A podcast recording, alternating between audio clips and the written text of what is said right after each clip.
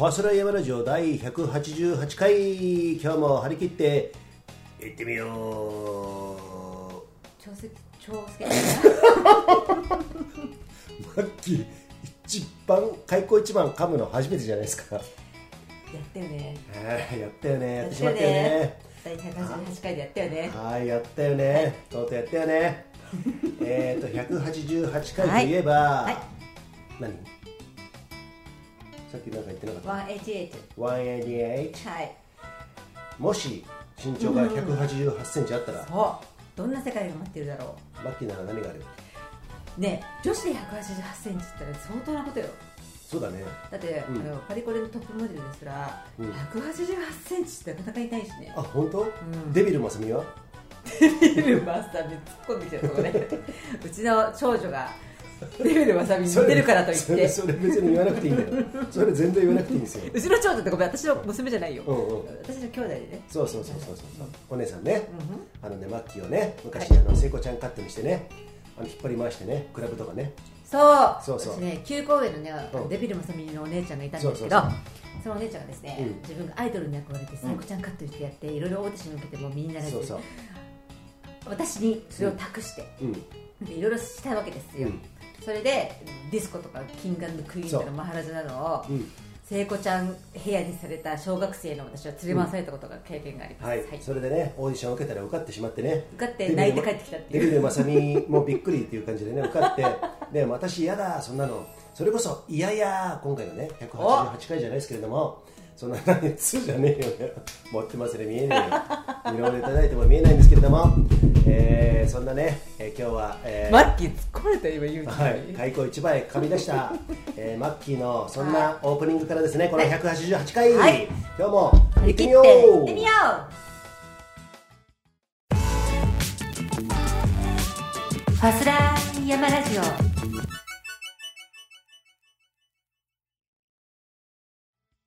それでこのファスライヤマラジオなんですけれどもね。はい。いくつかのご協賛いただいております、はい。その一つが長野県長浜市にあるスキーヤーオンリーのスキーリゾートブランシュ高山スキーリゾートさん、えーいつもありがとうございますね。ありがとうございます。夏の8月の最終週は私ども主催のランビア長和っていうのをやりますんでね、はい。えーそちらはね追ってね、はい。くどいぐらい毎回言いますからね。皆さん来てくださいね。来てくださいね、はい。エンブレースの試着直売会もやっております。そうです。エンブレスっていうのは、ファスライプロジェクトのオリジナル商品メイドイン。ジャパン。オールメイドジャパンです。あのそうですよ。素材からあの縫製から全部ですね、はい。えー、と値段はね多分ねまだはっきり決まってないけど高いね。一般に比べ原るとね。原価が高いのですいません、あのねこれやらしい話、うん。もう全部言うんじゃないですね、うん嘘をつかないんで、はい。はいうん。原価が高いのでそれなりの値段はしてしまいますがうん。とてもいいもの。そそして履く男性のスウェットパンツを履く人みんなプリケツになります、う、うんうん、足が長く見える。俺ねあの限定20着のあのメメルマガ高城剛さんのね、はい。未来研究所っていうところの、はい。えっとアパレルとかねあのバッグとかねそういうのねあの着目してるんですけどね。うん。1回だけ買ったのがスウェットパンツ2万5000円。おうわ1着2万5000円、うん。でまあそのねループウィールって言ってね和歌山だったっけなどっかのおはい。1時間で1メートルしか作れないその素材のものが、あの肌に触るところに、あのー何？内側、内側ですうん。ね、内側の生地はい。で使ってるんですけど、とても着心地がいい、はい。でそういうものをやっぱりね限定販売したりするとさ大量生産じゃないじゃん。はい。高くなるんですね。そう。ただしさ、うんうんいいものをはい。皆さんに提供しようっていう多分ね、これからそういうスタイルになると思いますよね、うん、もうねそうだファねストファッションフリーそうそうそう。ファストファッションフライ。はい。えーただ、まあ、だからその対比としてねこういうあそのもう大量生産があってでこっちに大量生産じゃない価値あるもの、あの原価は上がるけれども、はい。うんと卸値もね、うん。卸値じゃねえよなんだ、はい。販売価格小売価格上代。はい。上代っていう、言うんですけれどもね、はい。えーそういうのも上がるけれども、えーまあ、そういうものがどんどん増えていってね、あのいいものを長くちょっとちょっとだけ長く着る。っていうね、そして自分のこだわり、チョイスする。みんなと同じじゃない、はい。自分はこれがいいっていうふうに、チョイスできるようなうん。ものうん。の販売の仕方っていうのはアパレルは今後なっていくと思います。オーダーだとそうですね。はい。うん。であのなんかちょっとエンブレース長くなってしまって申し訳ない。ですけどはいまあいいんですよ、い。このハサライマルジョね。エンブレスが売れてなんぼですから違うな。ちょっと違うけど、まあ嬉しいよね。まあね。嬉しい。みんながプリケツになってくれる嬉しい。プリケツね。はいプリケツといえば北海道にプリケツの人いっぱいいましたね今回ね。ましたね。とにかくねまず私たち今はい北海道バントリップ約2週間弱にわたって行ってきた北海道ね、はい。帰ってきたばかりです。そう今もう松本市に帰ってまいりました。はい。はい。この灼熱の松本に帰ってきてですね 灼熱でしょこれ。あ北海道から比べたら灼熱だよね。灼熱ですよ、はい。これ。だってすんごい晴れてんじゃん。うん。でなんかもうマッキーなんてもうあの何？セミヌードルじゃなくてなんだっけ？セミヌード言うのじゃあすいませんあの誤解ないで言いますけどた。だキャミソールちゃんと着てますよ。ああそういうことね、はいはい。ノースリーブのねあそうノースリーブ。スーパーノースリーブでごめん。ごめんもうせもうそういうのしか出てこないんだよね。フルヌード以外はセミヌードかなみたいなね。そんな感じなんですけど。確かにちょっと浮いてたけどね、うんうん、はい。そう浮いてないかな。浮いてるかな浮いてないかなってね。一応このマッキーも気にするらしくてですね。はい、気にしますよ、うん。はい。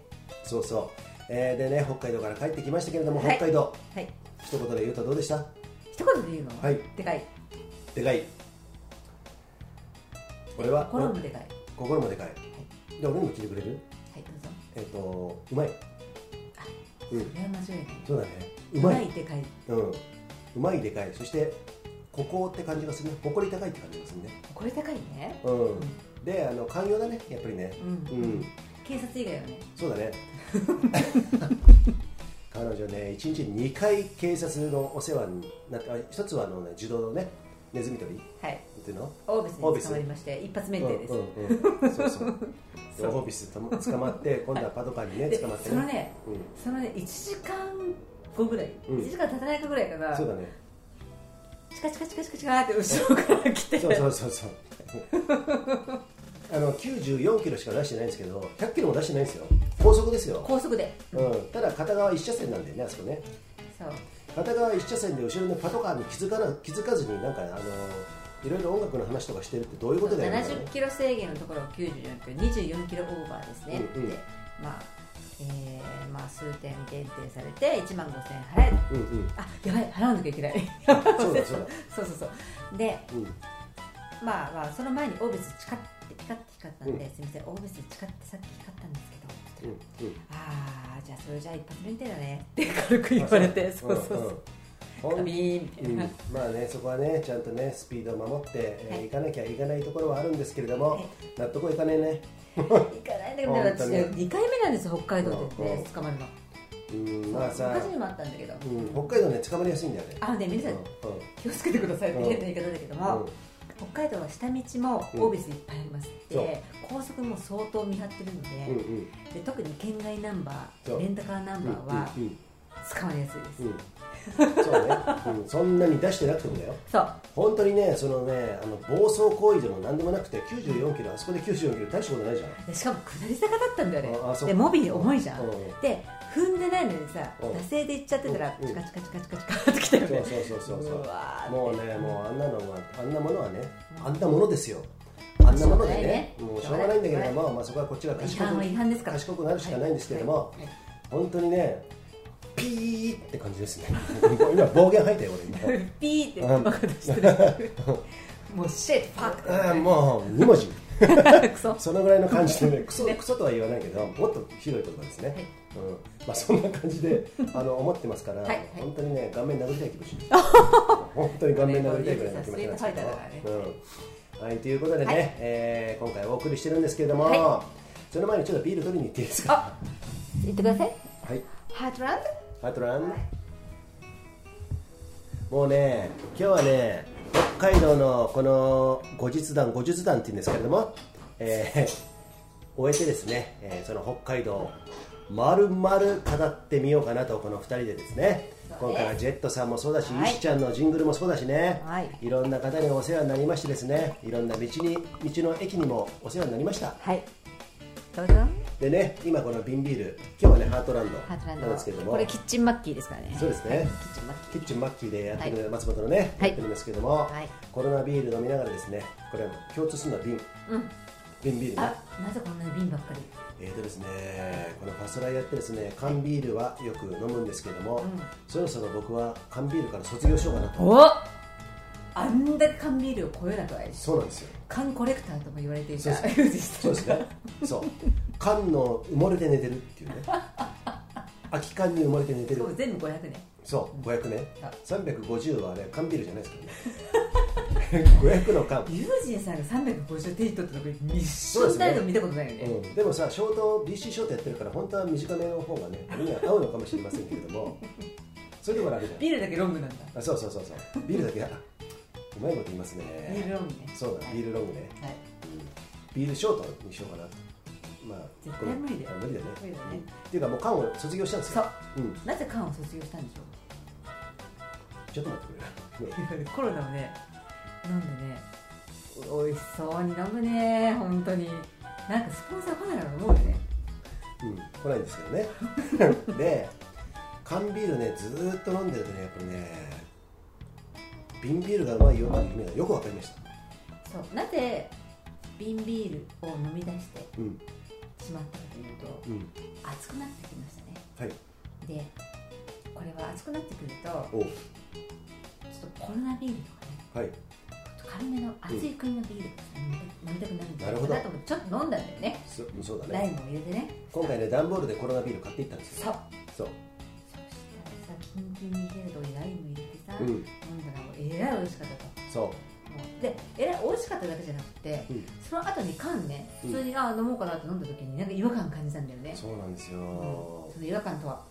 なんかねその缶ビールの缶の味がするんだよね。そう。それがさ臭い。なんていうの？もう鼻につくというかもうそこら辺がね、うん。えっとね、分かる人は分かってるんだろうけれども俺はねあんまり分かんなかったんですよ。それがねなんかねここへ来てまあ以前もよくハートランドビールだけはこの緑の瓶そうだね。頑張った時はこういうの飲んでたんですけれども。そうですよ、うん、でもなんかね最近この瓶ビールを飲み出してコロナ始めね。やっうん、ぱね缶のなんていうの違和感っていうものをすごく感じたね。そうだよね、毎日やっぱビールいっぱい飲まなきゃならないんで私は、生きていくのにね。マストなのね。そうなんでマストなんですよ。Have to な。んですね。そう、うん、I have to drink、uh, have it、uh, have this、uh, some beer、Yeah? Uh, every day っていう感じなんですか合ってる合ってるすいません。えっとなのでえっとその缶に対しての違和感が出てきました。そうなんだよね。まあさわからないです。これはうん。調べてもいないし、何とも言えないんですけどね。いい加減なことですよ。だってさ匂うってことはうん。成分が溶け出してるっていうことなんじゃない？か。と思う匂いが移ってるだけっていうのはなんかちょっと違和感があるそうかそうか。うん、ってことはそのアルミ缶？うん。のアルミニウムだったりなんかわかんないけどそういうものをうん。常に摂取。でたまにだったらいいけども、うんうん。ユージーさんねうん。500の6本缶を、うん。6本パックを2セット1日でペロって飲むような人なんでそれ毎日ですよ。毎日毎日は最近ですよ。そうさすがに飲んでませんお家にいる時はそんな飲まないそうだそうだねそれででも結構な量飲むじゃない、うん。なんか蓄積してんじゃないそうだね。それもあるよね、うん。もうなんかだからうーんいっぱいになってきたんだろうね。ね。あとねそれのトリガーというか 北海道行くとさ北海道限定の札幌クラシックってあるじゃん。あそうそうそう。皆さんご存知ですかね？あるんですよ。白いラベルでね、うん。あの青いあのうんうん模様の,、うん。あのデザインがあるんですけども、あれはとても美味しくて、うん。北海道行くたびに私北海道の6回目だったんですけれどもはい、あ行くたびに飲むんですよ、うん。で好んで買ってましたね、うんうん。である時に、まあ、飲みすぎたのか今回ね、まあ、そう言っても2週間弱いたいじゃないですか、飽きちゃってですね。札幌クラシックちょっと飽きちゃったなっていうふうに思突って然飽きたよね。そう突然飽きたの、でそれがそれと缶の味が同時に来たのがなんかね自分の中でそうあのちょっと苦手意識に変わって、うんうん。他の缶ビールもなんか飲めなくなってきてしまって、ね。うんうん。うんそういうのがあったんでえーっと何の話？ビビール。瓶ビール、うん、缶缶ビール卒業して。そうだね。ビール。今後はね。しましょうね。瓶ビール。でもね体にいいと思う。あの要はさうん。コーラとかさはい。水やサイダー、うん。えーとスプライト。うん。昔さ、うん。瓶だって。そうだね。あのちっちゃい250ぐらい200かそのぐらいの？250牛乳屋さんに買いに行きましたよ。あ瓶瓶。そうですね。そう。はい。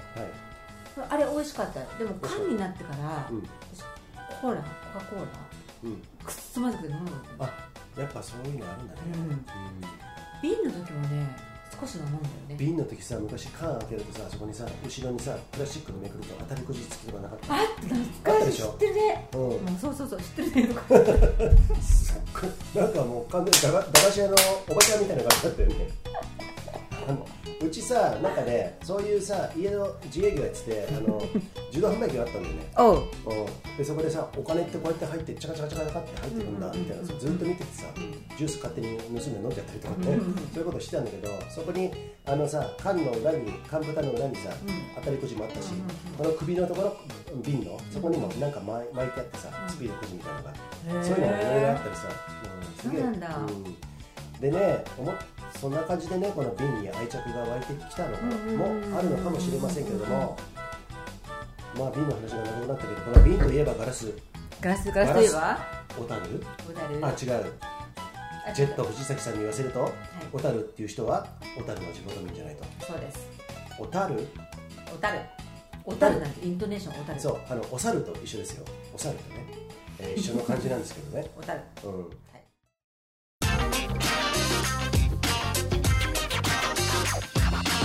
文林です。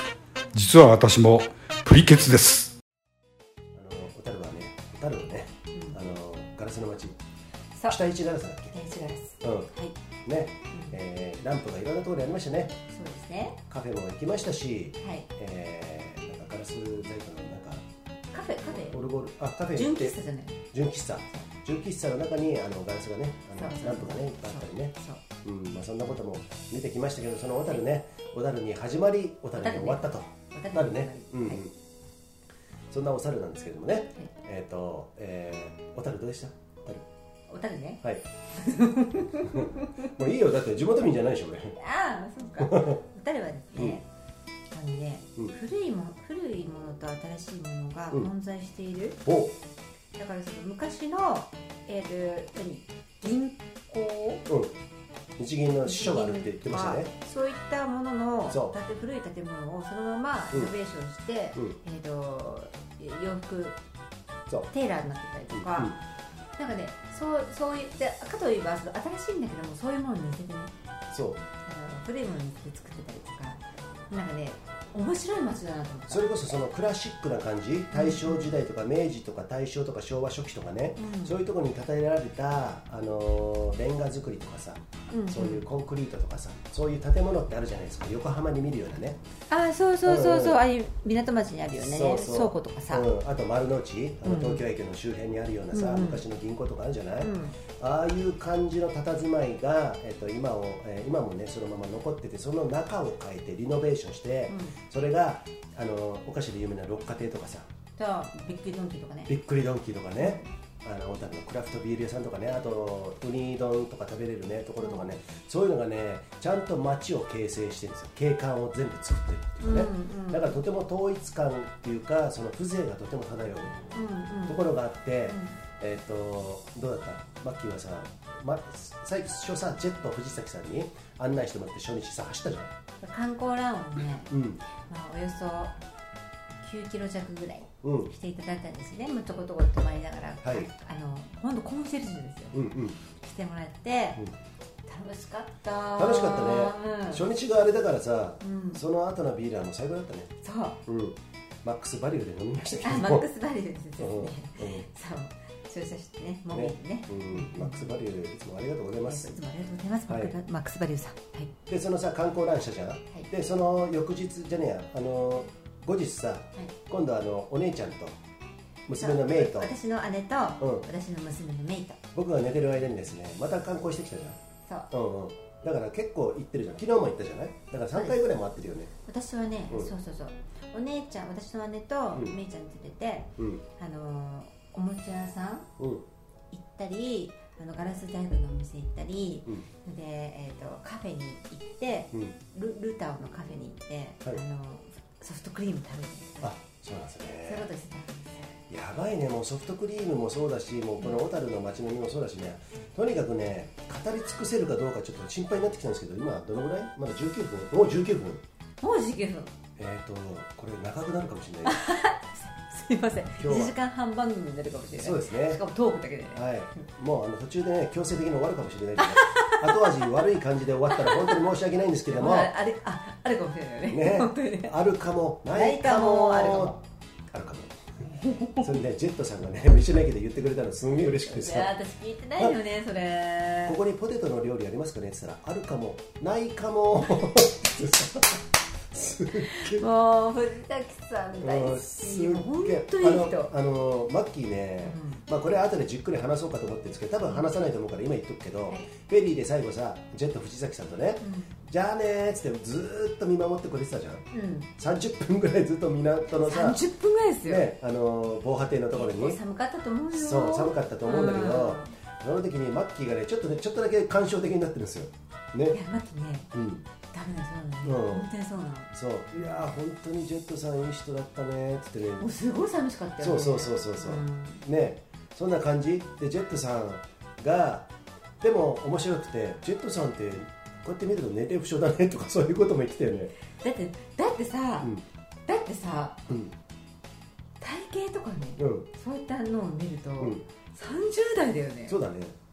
本当に。下手したら21だよ本当にね すごいすごい人がいるんですよそういうジェットうん藤崎さんっていうね、もちろんプリケツだしあプリケツですスタイルも良くて、うん。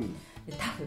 タフだね。もうどんどんどんどん私たちファスライチコンビをですね、そう。引っ張ってってくれてそうなんですよ、うん。持ってってくれるでね PC ショートも、あのー一番精力的にやってくれてんじゃない？俺たちを除くとね俺たち PC ショートしかしてないじゃん、でもジェットさんは、まあ、うんいろんなことをやるからスキーね、スキーなんかも小学校3年からやってる？ん？そうですよ3歳だっけ？そうあのね3歳からやっててで3歳か小学校3年どっちかでね、う。ん、うーんで豪雪だったの。そう豪雪。そその時はうん。雪が今みたいに少なくなって豪雪だから、うんうん近所のお家の屋根までちょっと雪が積もってるから、うん。近所のお家の屋根を重装してたんそうですよ。ね重曹ね。えっ、と。屋根重装途切れるんじゃないの？みたいな、うん、まあでもさそういうそのぐらいのあの豪雪地帯であるしで裏山さ最後連れてってもらったじゃん昨日。はい天狗山。天狗山ね、はい、天狗山にはあのスキーのゲレンデがあるんですけれどもそうなんです。そこは、えっとでジェそこもねあの山頂広いんで。あ山頂。全然さそうそうそう。ちょっといちょっとマッキーはちょっとあることがあって全然巡れなかったんですマッキーのねまたねあの複雑なね電話かかってきて、ね、今訴訟中なんでね。ねいろいろ巻き込まれてですねそこら辺大変なんですけどそれはねあのまた別の会に譲るとしてですね、はい。えーそこで俺とジェットさんでマッキー大丈夫かななんて言いながらねいろんなところ案内してもらったんですよ、はい。でそこでここは今藪だけどうちの方につながる尾根なんだよなんつって言っててさ。いいなぁ見たかったそこを急なんだよ、うん。で、えー、とそこに雪が積もるとブッシュがある程度さ収まってさ、ん。でも木立で結構密集した木立、そこを登って滑ったよねっつってさ。いやーいいね。滑ったんだみたいな。やり放題。うん、だからジェットさんはこの BC ショートの、えーその狭い、えーなんつうのかな。俺たちがこだわってる narrow steep ね。そう narrow steep。and bush and bush、えっていうところをもう何も言わずにもあこういうところ BC ショートで滑れるからあのこんな里山も滑るんだよっていうところもうん。分かってるからね、うん。それを試してる、うんうん。うん。でうまいからもう多分ね軽快に滑ると思うんだよ、ううんうん、だからまあそういう方がねこの北海道にいるってね。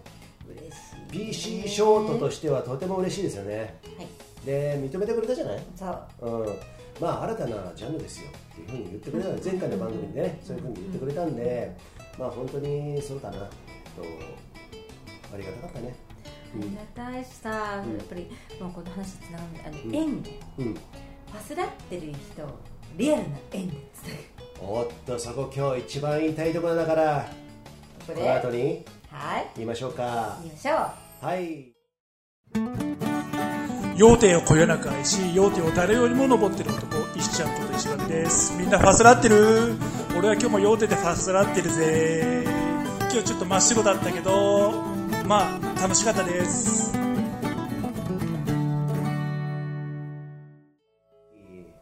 じゃあここでいきましょう。はい。カフェ？カーフィー今回もですね大変。ああれじゃない？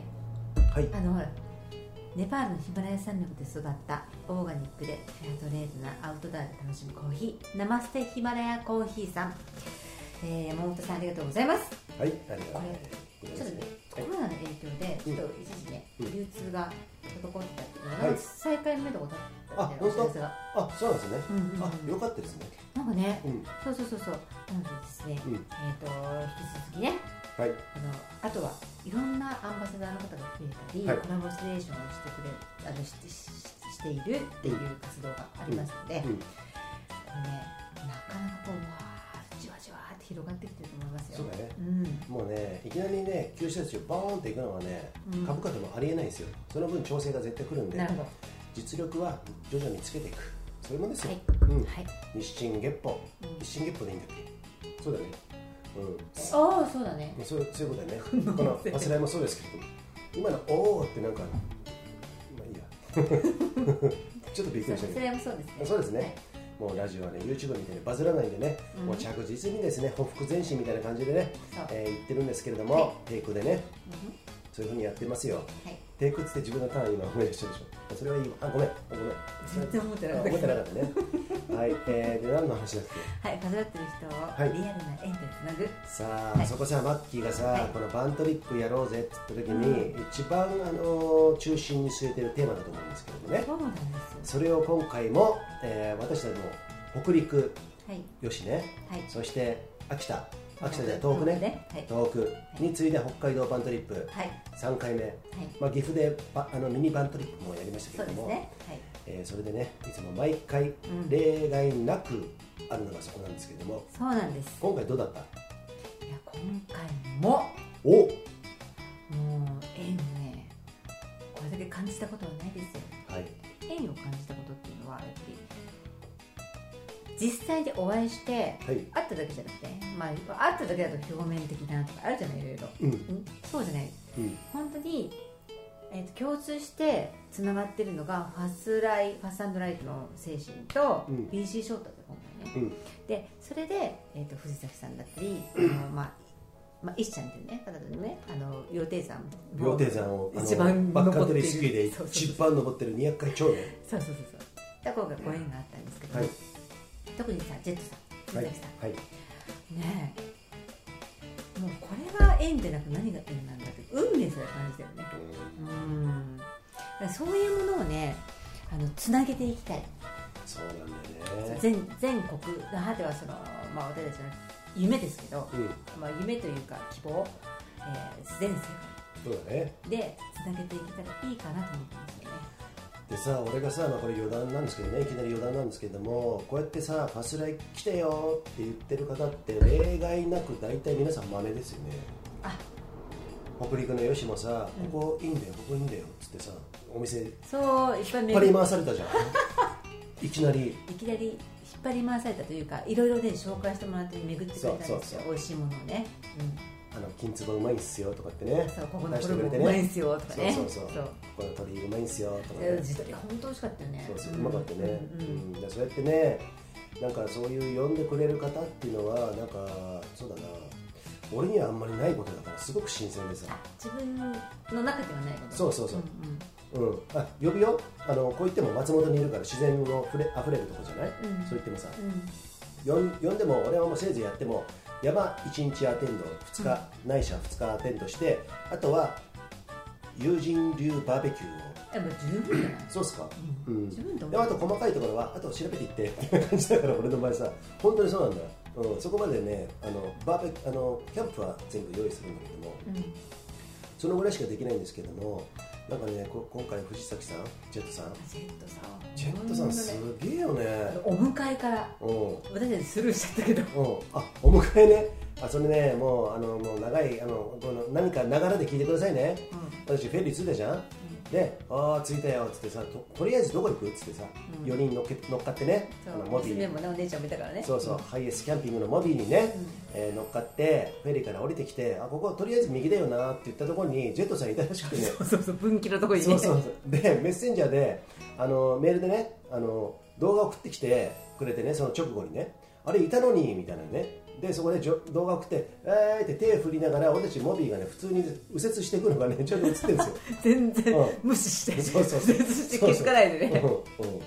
おちゃんとお迎えさうん。これ朝のね4時半に着くんですよフェリーが。あそうだ。だから多分4時 ,4 時ぐらいには着いてらっしゃったんだよね。朝の。そうですね。ね、うん。それをさうん。あの携帯でビデオ撮ってもらいながらね モビーが船から出てくるのを撮ってね、うん。手振ってわーってやってくれるたちさ全然気づかないそうそう。向こう行っちゃったんでしょ。もうそう。もう本当申し訳ないよね、恩をあだで返す一発目ですよ。でで、うんわーって運転ねしてたらね、はいはい。でピロピロンって入ってなんだろうと藤崎さんが、うん。うん。あれあのフェリーのところにいたのに僕の前を通り過ぎてったってメッセージがあって今どっち向かってるんですか？って言ってね。びっくりしたね嬉しくて。びっくりしたし、マッキーがあの時さ「わっ!」っつってさ「藤崎さん!」って言ったのね。うん、うんえ藤崎さんなんか山で事故でも起こしたのかってマジで思ったんだあ本当に。そのぐらいの衝撃があったんだけどあそこにいたんだと思ってなんだと思ったけどね。そうそれで某公園のねお駐車場で購入して。そういうことなんですよ。あれ懐かしいね、一発目で、あのー今回の北海道の第一発目、そう。うん。ん。再開してね、そうまあ、マッキーは初対面なんですけれども、うん。そこから、えー初対面でさ、うん。私も初対面だけどさ、うメイもうちの娘も初対面じゃない、うんうん。いきなりさ、うんうん。近寄ってってさ、うんうん。抱きしめようとしたんだよ藤崎さんを。あそう。ちの娘、うんうんそう。うん。それが面白かったよ抱っこちゃん人形じゃん。そう。メイってモンチッチっぽくもなっちゃっうねベタベタさベタベタベタベタうん触ってさね。藤崎さんのことそうそれが面白かったよね。そうなんですよ、うん。まあそのぐらいのね。で最後ねえージェットさんになんかそう。えっとお土産いただいてねね。うん。めいちゃんにねもうね別れ際ね。あのジェットさんはねモナカ焼いてるんですよ、うん。それも国産のもち米100%北海北海道産ね。そう。あのうん。フェイスブックつながってる方はマッキーのねうん。動画見てくださった方はね動画で載ってるんですようん。さん。がねちゃんとねそのもち米を伸ばしてのしてね。うん、あのやってる風景そう。をね粉をね相撲取りみたいに塩を巻くように粉をパッとやってね。でぐるぐるぐるぐるやってね。そばそば職人みたいにさこうやってぐるぐるぐる伸ばすじゃん。伸ばすね。四角にするじゃん。うんうんね、そんな感じでやってるんですけども、えっと、そういうところが、えーもうねあのシェアしてますんでね、はい。えーできたらね見てください。よかったら見てくださいね。はい。でジェットさんネタでねだいぶ引っ張ったんでねまたね、後でねご紹介するとして、はい。えーここでまた、あのーリカバリーサンドル今回俺ずっと入ってたよ。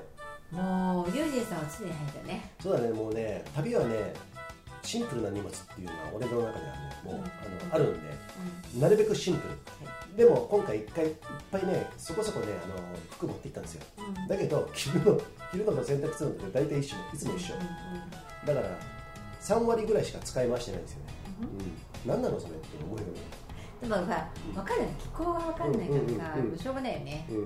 結構冷えたじゃん。そうだねは言っても、うん。そう。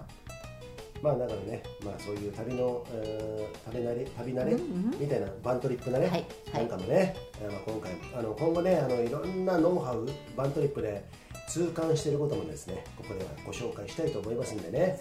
これ今後やりたいと思う方は、えーご参考にねしていただきたいんですけれども、ではリカリカバリーサンブランドのレイルはい。RH、はい。えー疲れた足に優しいですね。これはねクッションさながらもうねえっ、とねメイドインジャパンのさはい。細かさが感じられるうん。作りにねそうですこれねねなんて言えばいいんだろう。うん。つなぎ？うん。型があるんだと思うんだよね靴の。うん。流し込む。多分ねああいうのに多分流し込んでると思うんだけれどもこれねバリが当たらない指の股の間になるほど親指と人差し指。なるほどね。そう。それがねやっぱりサンダルってなるとそこに負荷がかかるじゃない、うんうん。うん。それがね優しいと思うんだよね。そうですね、うん。なので一回試してみて。とにかくね RIG リグね。今度妻恋のスカイランニングスカイランニングあるじゃん。お？レース。お？この週末だよ多分。つなごのスカイランスカイランニングアソシエーション、うん。松本大さん代代表でやってる、うんえー、と団体が協会があるんですけど、そこの大会。えーとね、妻恋スカイリッチ今回第1回になるんですけども、その開催が13日の今月のね、えーはい。日曜日になるんで、そこにその栗原さん、うん。あのリカバリーさんのリグのねね。あの方があの出展されるようなのでそあのお近くの方はぜひチェックしに行ってくださいね。うはい。ということで、えーぜひとも皆さんお試しください。はい。高木こと増田貴弘日本一周。大好き。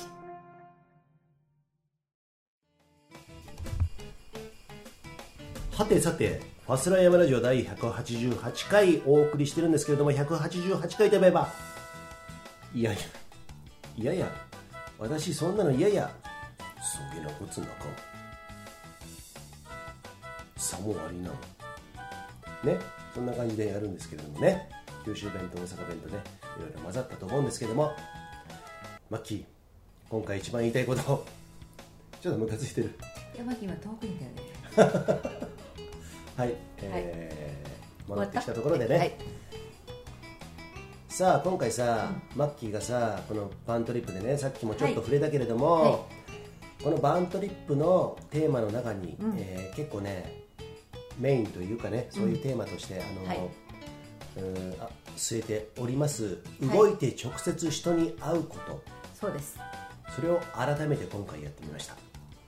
今回ですねえっ、とまあ北陸東北とやってみてね、うん。まあそれはもちろん感じてたんですけどもやっぱり回を重ねることでねほい。やっぱり間違いないやっぱりそうだよね。あこれが正しいっていうふうにねなってくるわけですよ。うん。するってとどういうところで感じたあのねうんリアルに動く人、うん。要はもう SNS がここまでうん。工場で発達しているからこそよく感じることだと思うんですけど、情報は分かりますよ。この人がこうやってこういうことをしてるんだなって、うん。いいねとかね、だけどそれってその人の一部だし本当に、えー、と感じることができないと思うんですよ。会って話したりとかなんとかすると、まあ、グルーブっていうんですか、はい。ね。うんもうそれをね自分が実際に動いてで動いて会いに行くあやっぱこうだねあの仲間だったねじゃないの。うん。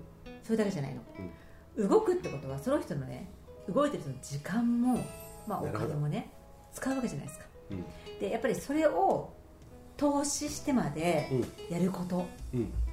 ていうのは迎えてくださる人も感じるわけですで熱いものを感じるわけなるほどでまあまあ金使ってますからね今回ね。だからこそ、はい。それがやっぱりうん。思いに伝わるんだよね。そうか。思いの重さに伝わる、うんそう。やっぱ響き合えるっていうかね、うん。本気なんだなっていう、うんうん。うん、まがいものじゃない本気で活動してるんだなっていうのを、うん。ファスライが本気で活動してるんだなっていうのを分かってもらえてるからこその反射鏡みたいなもんだよね、うん。だからね今回藤崎さんがねものすごいアテンドもそうなんですけどうん。気にかけてくれてるの私たちのこと常にそうだね。常にですよ。俺たちの返信は遅いけどね毎回ね。そう。私たちちょっとえ気づくのが遅かったりなんだりするんですけど、うん。あの藤崎さんがお仕事中だったりなんだりする時もこの日は何してるの？こうこうからこういうふうに動いた後はどうしてるの？とかね、うんそうそうそう。スケジュールを逐一聞いてくれて、うんうん。もうねどうにか私たちがこう楽しめるようにと。そうなんですよ。とてもいい北海道バントリッうんプを、むあね、経験してほしいっていうのが、うん。ひしひしと伝わってきてね。だってそもそもさうん。バントリップ行くんですけどうん。一山アテンドいただけませんかって言ったのがきっかけですよ、うん。そしたらあそこまでやってくれる。そこまでね皆さん今回ハードルあの今後ね呼んでくれる方ハードル上がんなくていいですからね。ね。はいはい。全然上がんなくていいですからね、うん。もう本当にその言った通り額面通り受け取ってくれたらいいんですけれども、はいはいその今回のジェットさんに関してはもう本当にもう申し訳ないっていうぐらいにやっていただいたんでそうんね。そう。最後の天狗山まで引っ張り回してくれてですね、いやでも行ってみたかったじゃんあそこ。もちろんそう。お小樽の町にいるとねそうですよ。象徴的なんですよ。だからはい。全然知らないね、一元のマッキーが行っても、うん。うん。なんだろうあの山はってね、うん。うん。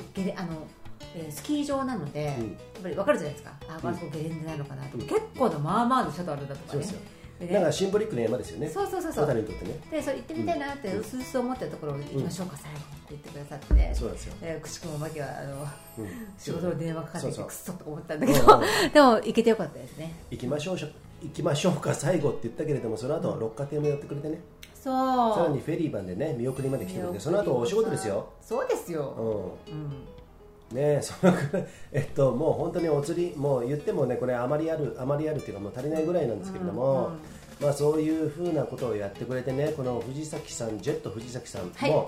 私たちね名字で何々さんって呼ぶの苦手なんでそうなんああだ名をつけたらジェットって呼び捨てにしてよって言ったからさすがにビジェットスタはさすがにね、うんうんジェットとは呼べないんでジェットさんでいいですかと、うん。うん、ジェットさんって言うんですけども。ちょっと今ちょっとさ思い出してはいはいわかんでいい、はいあのねフェリーで最後さよならって、よくほらテープ紙テープ投げたりとかね、うんうんでもあれって今ちょっと販売してなくて、うんそれでそれができなかったんですよ。うん。ででもこう手振ったりねはい。もう30分ぐらいの間、そうだね。離眼してから見えなくなるからね。そうそうそう。こう藤崎さんがあジェットさんがね米粒ぐらいマキで目悪いんで見えなくなるまでね、うん。ずーっと手を振っていたんですけども、その途中でね、うん。私も感極まって「ジェーッと!」って大きい声で言ったの。そそしたらね藤崎さんがガッツポーズして「あー」ってやってくれたのね。そうですね。私それがすごい感動してう、うん、もう飛び込んでもう泳ぎに行ってね。てハグしようしようかなと思ったよね。あの時さジェットの J だったよね手がね。だってだってなってませんか、はい。あそうですかあれでもあれ聞こえたよ。ね風向きが良かったんだろうね聞こえてくれてるからそう。いうふうにしてくれたのもすごい嬉しかったよね、そう、ん。でさ俺がさデッキでさギター持ってですね。今回弾き語りの練習したんですけれども、えっと、昔覚えてたあのビートルズの「レッド・イット・ビー」を Let ね it be, let it Be, let it be, let it be レリビしか知らねえよみたいなそれをね弾いたら電話越しにね、えっと、井上陽水かと思ったって言われました。違うマッキーが言ったのこれは。ああそうだそうそうそうそうあそっかそっか用水の真似してたでしょはい全然そんなことないですよ。えっとねあの時のジョン・レノンポール・マッカートニーわかんない、めん ごめん。trouble 用水だよねそうか。そうかそうか。まあねそんなね、えーはい。一コマもあったんですけれども、もう最初から最後までね小樽で本当になんか私ねあんなに親切にしてもらったことないよ。うん。本当嬉しい。どうする？もうねどうしようか、うん。まあ、今度あの松本にね、うん。ぜひ遊びに来てくださいと,、はい。えー、と超やりをやりたいっそうだね。ておっしゃったんで、うん。な一番答えてあげれるのはそうですね。体力をつけること。そういうことですね。はい、超やりね、はい。もう以前やったことあるんですけど私はね、今はできないんでそれはすみません。諦めちゃうの？やりがたきは他からも行けますんで、えーそういうふうにやるのも新穂高からも行けます。中房からも行けますいろいろあるんですけどもでもね超やりやりたいね。うん。10時間で前は言ってたけど、それを12時間13時間でもいいじゃん。はい。ね、マッキーはあのまた暴走するんだろうけれども 俺とジェットさんでねゆっくりまあ俺もジェットさんしかし体力あるね。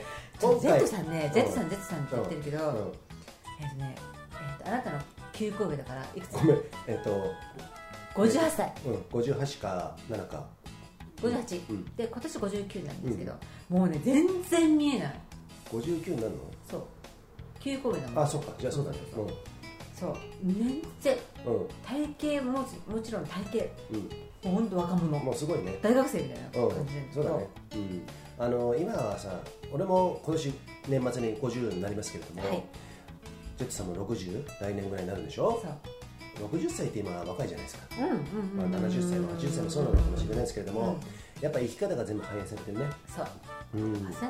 うん、で今気づいたらねやっぱねジェットネタになってる今 また図らずのジェットネタになってるね。すいません。それほどねマッキーがねちょっとね心を動かされてしまったので、うん。すいません。そそういうことなんですよ。はい申し訳ない。うん。なかなかいないんですよ。そうですね。ここまでかっこいいなと思う大そうですね。人がさそうですね。そういうことです。で今日のそのね、このジェットさんにいただいたいろんな食べ物をいただきましたけれども、こはい。の目の前にはホタテのねホタテ。ちょっと燻製っぽいジェットさんにいただいたね。ジェットさんね、うん。ごしご知り合いの漁師さんが自家製に、うんあの燻製みたいにしてねホタテをね真空パックにして、うん。あのマッキーこれね食べて美味しいからって。ホタテマンね。分けてくれたら本当に美味しいこれ。ホタテマンっていう話になったよね。私さあの甘かったりしょっぱいの嫌なんですよ。あそうなんですね。過剰に、うんうん。でそれがねもう全然しょっぱくなくて、そうですね。いい塩梅でね。だから歯応えもいいし。もう美味しいこれね、うん。食べさせたい皆さんに知ってほしいと思うけどね。ね。なかなかお伝えできないこのボキャブラリーの中。ね。はい、あーまあでもねなんかねこのいい感じですよ。マッキーはねもうしょっぱいのもダメじゃん。甘いのもダメじゃん。そう。うんそういうところうでるさいよね、うん。すごいうるさい,、結構うるさいよね。だからホタテマンどう思うのかなっていう。ホタテマンって誰だよ。ようやくようやくようやく3回目にしてねあの拾ってくれたキャッチアップしてくれたんですけれども。まあそういうね北海道の思い出、えー今回のね、え何が言いたいかっていうと、藤崎さんはリアルに動く人なんですーそうなんですよ。そう。でまさに、でさジェットさんねそうやってね、本当に動くじゃない？はい。で1日500キロとかさ平気で動く人だから。そうなんでですよ、さ今回さ俺たちが羊蹄山アテンドしてもらいました、BC ショートで、はい。雪山ですよ、うん。で最初の、えーとね、5合目 6, 6合目過ぎぐらいまで、トレランシューズで上がるんですよ。でザックが俺たちしっくりきてなかったからまあ結構苦痛な感じで背負っていったじゃん。特にマッキーね、うんうん。すいませんとか言いながらね、でそれでまあそういうのは常連でもやってんじゃん、うん。やっててあのそれより長い距離も動いてるよ俺たちはね、はいはいでも今回きつかったじゃん、い。羊蹄山の一番あの羊蹄山って単独歩なんですよ蝦夷富士って呼ばれてるところなんですけどもね、札幌から多分1時間とか1時間半ぐらいで着くような、えーとまあ、登山口によって違うのかもしれないけれどもそこをアテンドいただいてそこの肝別コース肝別っていうのがあるんですけども。なんか4つぐらいある登山道の中からね一番スティープなそうなんですよ。肝別、えー、京極、はい。マッカリ、はい。あともう一個忘れましたけれども。あ。あくっちゃんそう。あ。あ言えたー。チュロスとか言ってるさ ちゃんと言えたじゃん。昨日はきっちゃんとか言ってたけどきっちゃんきっちゃんうん。まあ、言ってたんですけども、まあ、その肝別コースって一番急登で面倒くさいところ。だからついてるっていうところなんですけどもね、はい。そこを選んでいただいて上の方はスティープだよと急だよっていうことだったんですけれどもそこで、えー私たちのスタートするよりも一早くスタートしてくれた長い好きでね、はい。えー石ちゃんって言ったじゃないですか。いっしゃん。ね、はい。石ちゃんは、えー、羊蹄山をねえー200回超ですよ実はあの時からその後日その翌日翌々日も行ってて3日連続で BC、えースキーで入ってるような方なんで。羊蹄山ね。同じところに。そう。その方もねやっぱりねリアルに動く人じゃん。いやもうねリアルなことじゃない、でしか、うん。えー、と生きてるっていう実感が湧けない人うっん。ていう私は印象を受けていて。うんうん。いやこれねかっこいいなと思った。あの多分ね他のいろんなものにねうん。影響されない人だなと思った。うん。リアルに山に入ってくる人たちっていうのは SNS とかのなんとかとかでそういうの全然気にしないんだと思うそうなんだ興味がないんだと思う。そこさ、ちょっとこの後熱弁していい？どうぞ。恋愛に目指しなんかねえんだよ。やすこちえみなり。んさすがってるかい？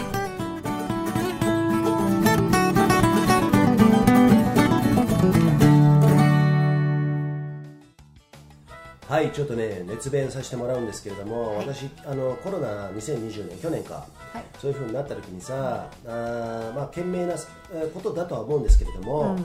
東京の中央がね山岳会とかがね登山は、えー控えるようにお触れが出たじゃない、はい、出ました。でも俺は言ってたじゃん、うん。行ってうまくやろうっていうよりはなんか言ってることをちゃんと言わなきゃいけないなって俺はそこまであのやややる人間じゃない、やんなきゃいけないと思ってしまうから、そこは俺の面倒くさいところなんですけれどもね。そうするとやっぱり批判されるんですよ SNS でね、批判されたよ！ね。大体みんな言ってんだよ。言ってんだって言わないだけ、うん。うん。でもそれで批判されるから。それでいいんだよ、うん。でうまくやった方がいいんだけれども俺もうまくやる時もあるんだけどもつば九郎行ってきて BC ショートやってきたと。あの山の友達とね先輩とね、うん。でも人もほとんどいなくて。でも登山のリスクは立体的に見ようぜっていうこと。そういうことねあの大事な仲間を亡くして2年前か。2年前に亡くしてからそういう講演会で北海道行ったり東北行ったりね。えいろいろやったんですよ講演会ね、そういうことを喋ってる割にあのリスクっていうものを立体的に考えずに全部の登山禁止っていうのが俺納得いかないからあのこういう登山はそういう意味では病院のリソース使うとかさ、はい。リスク度合いはどのぐらいなんだなのかなとか。例えばさ、えー、と分かんないよ。数値化できないよ。数値化できないけれども100分の1 10分のあー50分の1のあかあの遭難リスクがある登山が仮にあるとしてね。それと1万分の1のリスクがある登山。並べて登山はダメっていうのがめちゃくちゃ気持ち悪くてさ、うん、それはもう何回も言ってますよこのファスナイでね。でそういうことをやってそれに対して抗うために俺はこういう登山今日行ったって別に SNS で普通に言ったらやっぱ陰口的な感じで SNS でみんな書くんですよね、みんなっていうかまあ数人だけどね。そういうのを見た時に、まあ、それでもあの絶対に俺は曲げないと思ってやったんだけども、その時にいろいろなリトマス試験紙というかねいろんなことが分かってきた、うん。そういう言ってる人たちは大体徒党を組んでたりね、えーそういうこともあるんだけども本当に真摯に言ってくる人はメッセンジャーメールで送ってきたりとかね、いろんなことがあるんですよ。晒し首にしたいやつと、そうじゃなくて真摯に言ってくる人とね、まあ、いろんなことが分かるんだけれどもね、あのそういうことをやってるとさえっと何話したかっまた出たけどちょっとだけ遠回りしちゃうんだけど。えっとなんだっけ？ごめんごめん。これマジでそうなんですけど。出て殿下の宝刀。殿下の宝刀。殿下の宝刀で自分を切るみたいなね。そうそうそうそうそう。いうことやってきたじゃん、でやってで批判ね。批判ね、うん。批判がだからなんだっけ？いやだかさら困ったぞ。だから山にリアルに入っていて、うん。いろんなことだから要はそのあマッキーの目より入ってるな さあ困ったぞ。私の中でさ、うん。あの一番最近に話題に上ったよねうん。北鎌？あなたも北鎌でたうさ2010年ね。そうそうそうそう。うん。北釜ワンデーをあのファストライトでやったんですよ。うんそしたらめちゃくちゃ叩かれましてですね。だからさ、うん。その人はでもリアルに山に入ってあそこそこだよ。うん。でリアルに山に入ってる人なんだけれども、でもワンデー登山で言えばこっちの方が全然入ってるんですよ。なるほどね。若輩者だからね、うんうん。入ってるし、えーっていうところがあるんだけれどもそういうことをとても感じた今回は。うん。で、えーあじゃあコロナの時思い出した、うんコロナの時ね2020年そんなことやって私はまあ発信し続けました。で批判もされましたでその時にお触れを出す人たち中央の人たちっていうのはもちろんあの過去に輝かしいレコードを持ってたりとかいろいろあるんですけれども、やっぱり現実に週に何回山行くとかさ、うん。週末は毎週行ってるとかじゃないんですよね。あなるほどね。例外もあると思いますよ、うんうん。でもこのあ北海道のねえジェットさんなり、その石ちゃんなりを見ると、うんうん。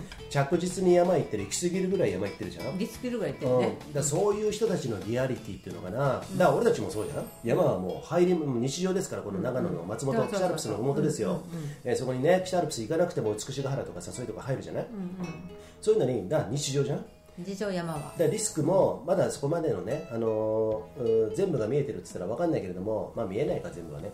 立体的にリスクっていうのも考えられるようになってるんですよ実は、うん。あのー通り一遍なあの受講をするよりはねそういうものをね。そう。うん、だからそういうものをすごく感じたしだからじ実に実践的な人たちだな。と俺は思ったよ、うん。うん。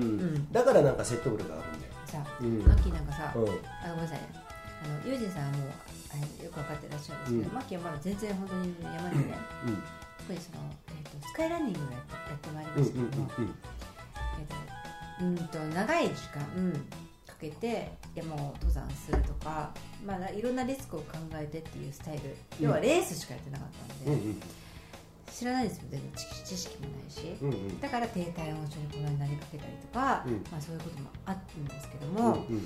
でユージンさんはそういうことをまあ分かってくださる、うん。ぜひジェットさんも今回羊蹄山行く時に、マッキーうん。今風がすごくこうね、うん。あの両両線出てうん。吹いてくるから来て、来なきゃダメじゃないの、君低体温になりやすいからとかねマッキー大丈夫、うん。口数が少ないけど、うん。どう？とかね、うんうん。すごい気遣ってくれて、なんかねやっぱりそういうのって分かってる人うん。じゃないとうん。気遣えない、そうだね。うん。だからかっこいいなと思ってね、うんうん本当にあの人と一緒に、うんえっといろんなレベルの人と一緒にうん。山に入ってうんるとか、うんリアルにね、じゃないとそういうことってできないと思うし、うん、なんかねえっと気遣いもそうだけどまあいろんな意味でね実際に自分の時間とかうん。いろんなものを使って山に入ってっていうことをやってる人のね、かし思考っていうのかな人生観っていうのがねものすごいねかっこいいなと感じたんですそうだね。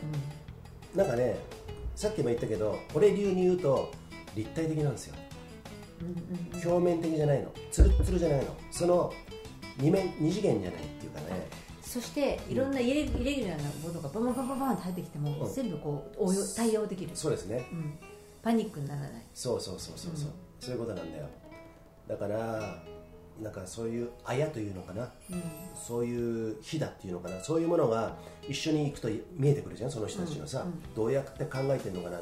道具一つもそうだよ、うんえーやり方一つもそうだし、ここ直投で行こうと思うけどつって、いやジム切ってもいいよとかね。そういうのもそうだしさ、うん。と帰りのペースおのおの行ってもいいね。これは道分かるからとかさそういうところも全部そうなんだけども、仕事でやってない分もちろんガイドさんはガイドさんでいいと思うんですけどもいろんなガイドさんいるけどうん友達もいるけどね、えー、とジェットさんも石ちゃんもガイドじゃないじゃない、うん。基本はさ、うその中でまあ人と人をアテンドすることはあるかもしれないけれどもそういうところで好きで山に入ってる人たちがあれだけ山に入ってるんだよ、うん。でそういうところの説得力っていうのかな、うん。あの基本はとても自由な人たちだなと。そう。俺はすごくそこにシンパシーを感じましたしね。で自由。でしょ、うん。で私がすごい共通して感じることが、うん。このバントリップ3回目ですね、うん。でそういう人たちって、うん。笑顔で楽しむうなるほど。楽しんでるんですよ。そうだね。なんか義務的になんかこうじゃなきゃいけないって思ってる人はいなくて、うんで、えー、と寛容だから、うんうん。こういう人もあっていいんじゃないかっていううん懐が深いの、おう。うん、だから懐が深い人っていうのは、あの視野が広そういで自分の人生も楽しめてるし、うん。人がどうなってもそれを受け入れられる、そうだね。全てを楽しもうと思ってるから、それがねすごい居心地が良かった。そうだよ。それさ秋田の梅さんもそうだったじゃそう。ん梅さんとあの久美子さん。パントリップ。そう。カットトリップっていうね。そう。えー方たちもやっぱりねそこら辺の寛容さ柔軟性っていうものがものすごくあってね、そういうとこガイドもやってるからね。だってかっこいい人たちってね、うん。下手に人を叩かない、そうだね。う叩かないしやっぱね嫉妬をしない。うん、嫉妬しないし人を叩いて自分が上がろうとか考えてないし、あの自分のキャリアを誇らしげに言うわけじゃないしね。そう、ん。自慢しないし、うんうん。そういう人いたらもう本当にね、えっとまあ、そういう人を見てきましたから、そういう人に叩かれてきたから俺さ。そうだね。本当に公開処処刑されてきましたからね、では俺のじ実際にやった参考のブログ詳細書いたやつは無視、あなるほどね、うん、ごめんね。ちょっと思い出してちょっと怒ってきた今、うん、それで公開処刑ですよ。ね。うん、そんなことやってそこにみんなが「そうだよねそういう人ねダメだよね」っつってねみんなね、言うんだけどその中に俺の友達も入ってたりとかしてね「お前この野郎」みたいなね「顔面殴るぞ」みたいなね。そんなこともあったんですけど、えーそんなこともあったんだけどもそうやってねたまに思い出して怒ることもあるんですけどもそういう人たち、でもねそういうこともねまだ必要だったかなと自分の一つの糧になってるから、反面教師ね。そう。それによって自分も考えることをしたしだから今の自分があると思うんですよ、はい。まだまだですけれどもね若輩者ですけれどもそういうふうに考えるとやっぱりね多くの、えーサイレントマジョリティ。サイレントマジョリティ。これでファスラのもうね最初からのテーマです、うんうんテーマというかもうずっとありますね、うん。うんなんか別にねサイレントマジョリティでもいいんですよ。俺もそうなってるしサイレントマジョリティの時も時もあるかもしれないけれどもなんかさうーんなんだろうねちょっと自分でいつも傍観者、いつも何かを評価してああの人はいいね悪いね、ああの人はいいね悪いね、あの人から感動もらったありがとうとかじゃなくて、自分もちょっと何かやってみていろんな気持ちそれをやることによって想像力って湧くじゃない、うん。でそういうふうに、えー人がちょっと増えてもいいのかなってここの日本はね、ちょっと思うかな。うんうん。やっぱり人からもらいやすい世界なんじゃない、そうだ。ねいろんなものを情報が発信して、うん。それであたかも自分が豊かになってるようにって妄想っていうのもうん。素敵なことだと思ううんんだけども、うんうんやっぱりねリアルに感じるのは自分がリアルに動かないといけないから、そうでそう。それをやってからじゃないと、動いてる人たちに対して意見ってなかなか言っちゃいけないんじゃないかなと思う。うんなるほど、そう。うん私はそう思っちゃう。のだから意見言う時みんなさそういう人たちで意見言える人って大体匿名だったりするのかなそうわからない、あの藪の中から隠れて鉄砲撃ってくれるようなもんですよ。そう。いうものを私は豆鉄砲って呼んで呼んでるんですけれどもね、うん。そんな豆鉄砲当たっても痛くないし、そう。うん。でもその豆鉄砲がさ集団でやるとさ時に人を自殺に追い込んだりするわけじゃない、うん。うんうん、だそういうのも社会現象もあるからさ、うん。そういうものさもうそろそろやめようぜと、うん。うん。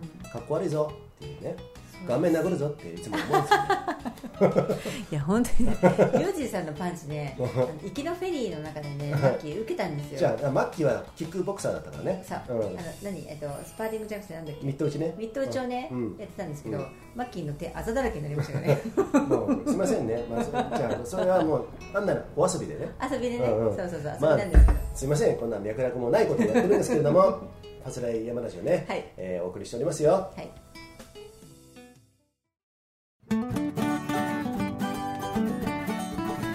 トリップ。ハットトリップ。ファスライラジオ。秋田登山ガイドスキーガイドの梅田です。みんなよろしくね。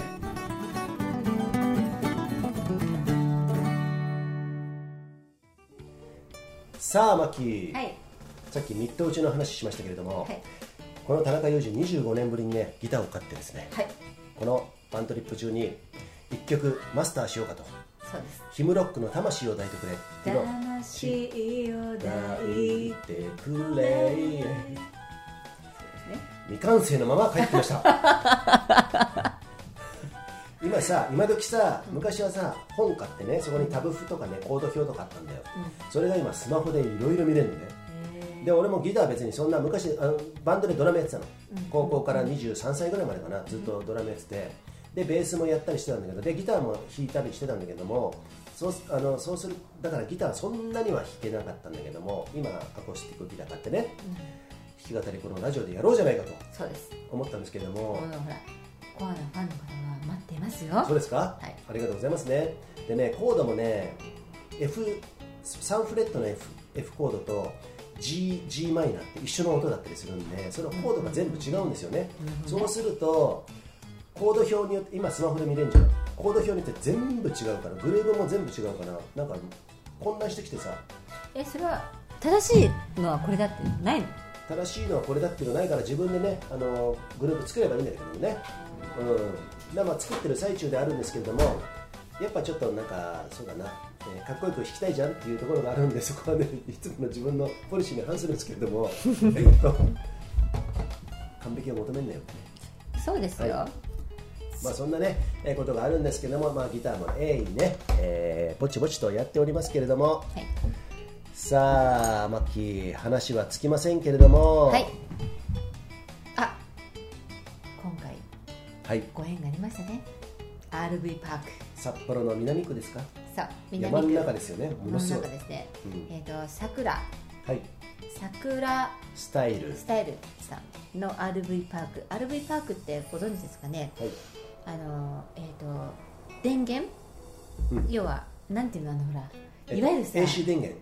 AC コンセント。電源コンセント、うん。でキャンピングカーって大体そうなので、うんうん。そういうところで電源を供給してもらえたり、うん。えー、とトイレ、うんえー、とゴミ捨てゴミ捨てうん。まあまああとお水ね、うん。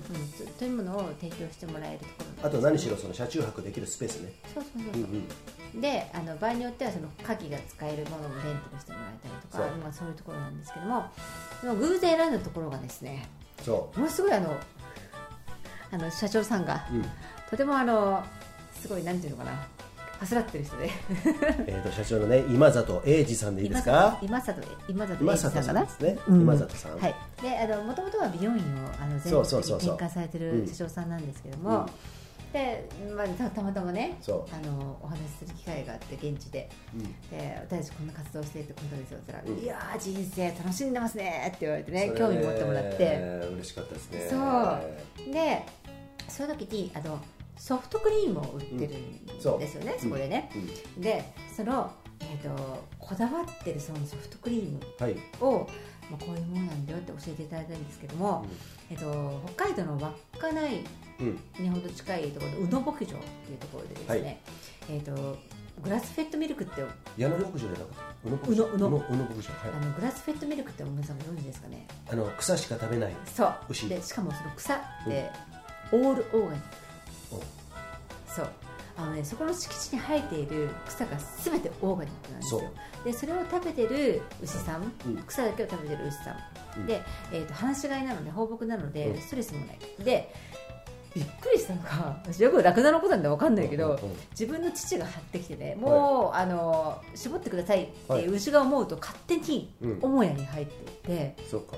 搾乳してくださいって来るんだあってそうだね。でそういう時にしか絞らないらしいんだよ。なおかつさすごい東京ダム東京ドーム1個分に牛3頭か6頭。そのぐらいの広い場所ってそうすごい広いところにですね、のびのびと育っている、だからまあ要はノンストレスの状態でご飯も、うん。で、えー、と草もいろんな種類植えていて、で、えー、とこういう体調の時はこの草を食べたりこういう体調の時はこの草を食べたりってできるようにうん。あの強制しない。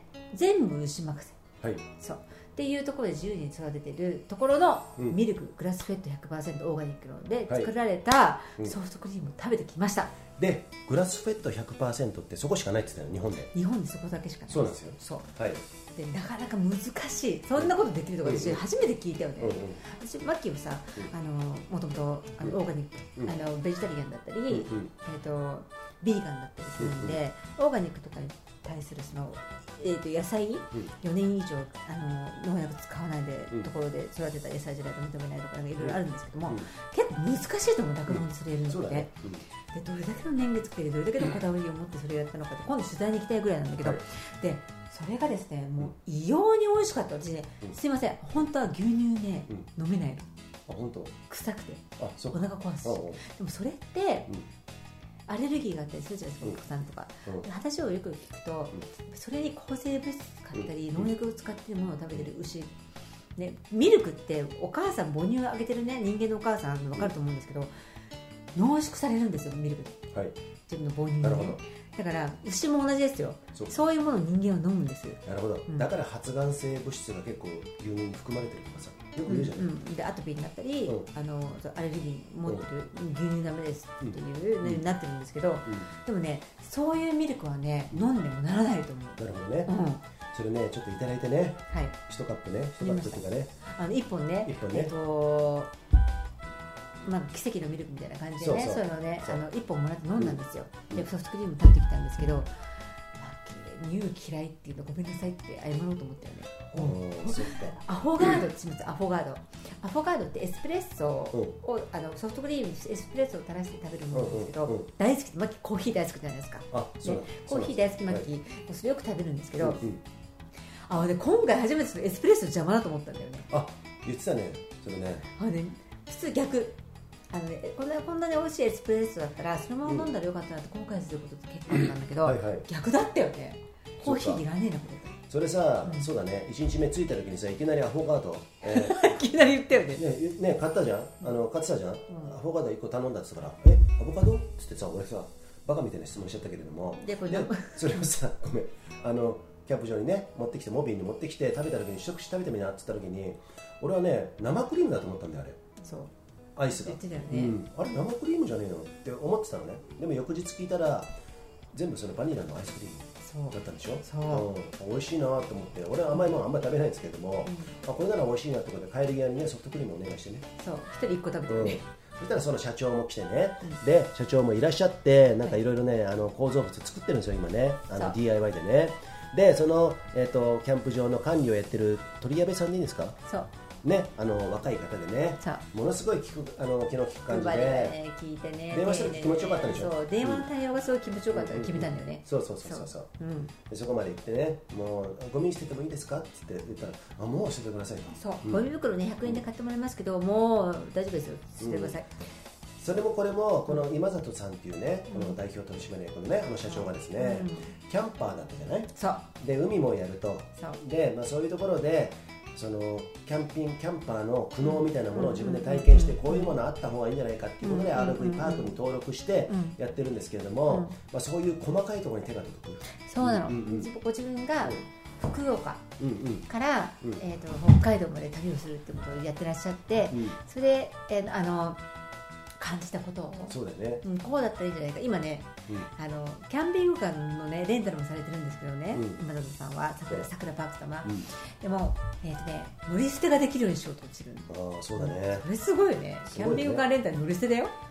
そこでもさあのキャンピングカーのレンタルあったじゃない？そこでキャンピングもキャンプもしてもらおうよみたいなさ。体験キャンプキャンピングカーライフができる。要は何も持ってなくてもそこに来ていただければ、うん。キャンピングカー貸します。その中でいろんなことやってください、ん。でえー、となんていうの焚き火だったりバーベキューするのも OK、あとはアウトドア何、えー、とバス。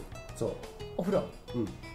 お風呂もアウトドアで楽しめるお風呂っていうのがあってそれもレンタルするしそう。すごい面白いよね。燻製マシンみたいなのもあったじゃん。そうそうそう、だか焚き火でうんうん。焚き火でバーベキュー、うん。普通炭じゃないですか、うんうん。それを焚き火でやれるっていうものがあって、らねもうね、天然のなんかスモークちょっとかかってるようなもので、何やっても美味しいってパイナップルをその中に入れてね、うん。あのじゅそうあの蒸したものにフレンチトーストと、うん。美味しいその何さっきのブラシェットのアイスクリームで、うん。あとそのグリルしたパイナップル乗せて、デザートを提供したりとかね。そうなんですよ。あとはねあの船舶免許を取ったそのスタッフに、はい。あのお客さんそのその RV パークのお客さんに連れて釣りの体験とかね、うん。そういうことをいろいろ楽しいっていうことをね採算取れ、そういうことですすみません採算取れないんじゃないか採算はねそこで取れてないらしいです取れてないんだよね、取れてないから。取れないよね。そうそう、んなんだけれども、まあ、そういうところからねもう顔ににじみ出てた出てたね、うん。うん、あの社長もさ一緒に働いてる鳥矢部さん。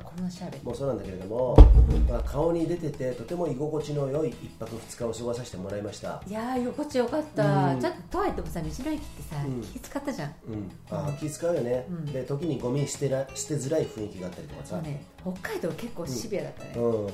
まあ、今のご時世がそうなのかもしれないけれども、そう。まあなんかねそういうところがあってだってやっぱりさうーんそういうところでさ顔に出るじゃないって人ってさ、そういうところでさ捨ててもいいです捨ててもいいですか？っていいですよっつってるけど嫌が嫌な顔してるの大体わかるから、もう仕事も終わりだしさもうちょっと今日はもう早くしてくれよみたいな感じとかさ、そういうのをあの俺微妙に感じる性質がありますんでね、でもそういうえっとまあ、この自粛期間はもちろんあるんだけれどもそうじゃないところで俺たちもやってるところは狙ってやってるところはあるんだけれどもそういう面倒くさいとかさあー面倒くさいじゃないなんかなうんとこっちが気が引けるようなところ、っていうものを出すことっていうのは俺はとてもすごい嫌いだから、うん。だったらうーんそうだな。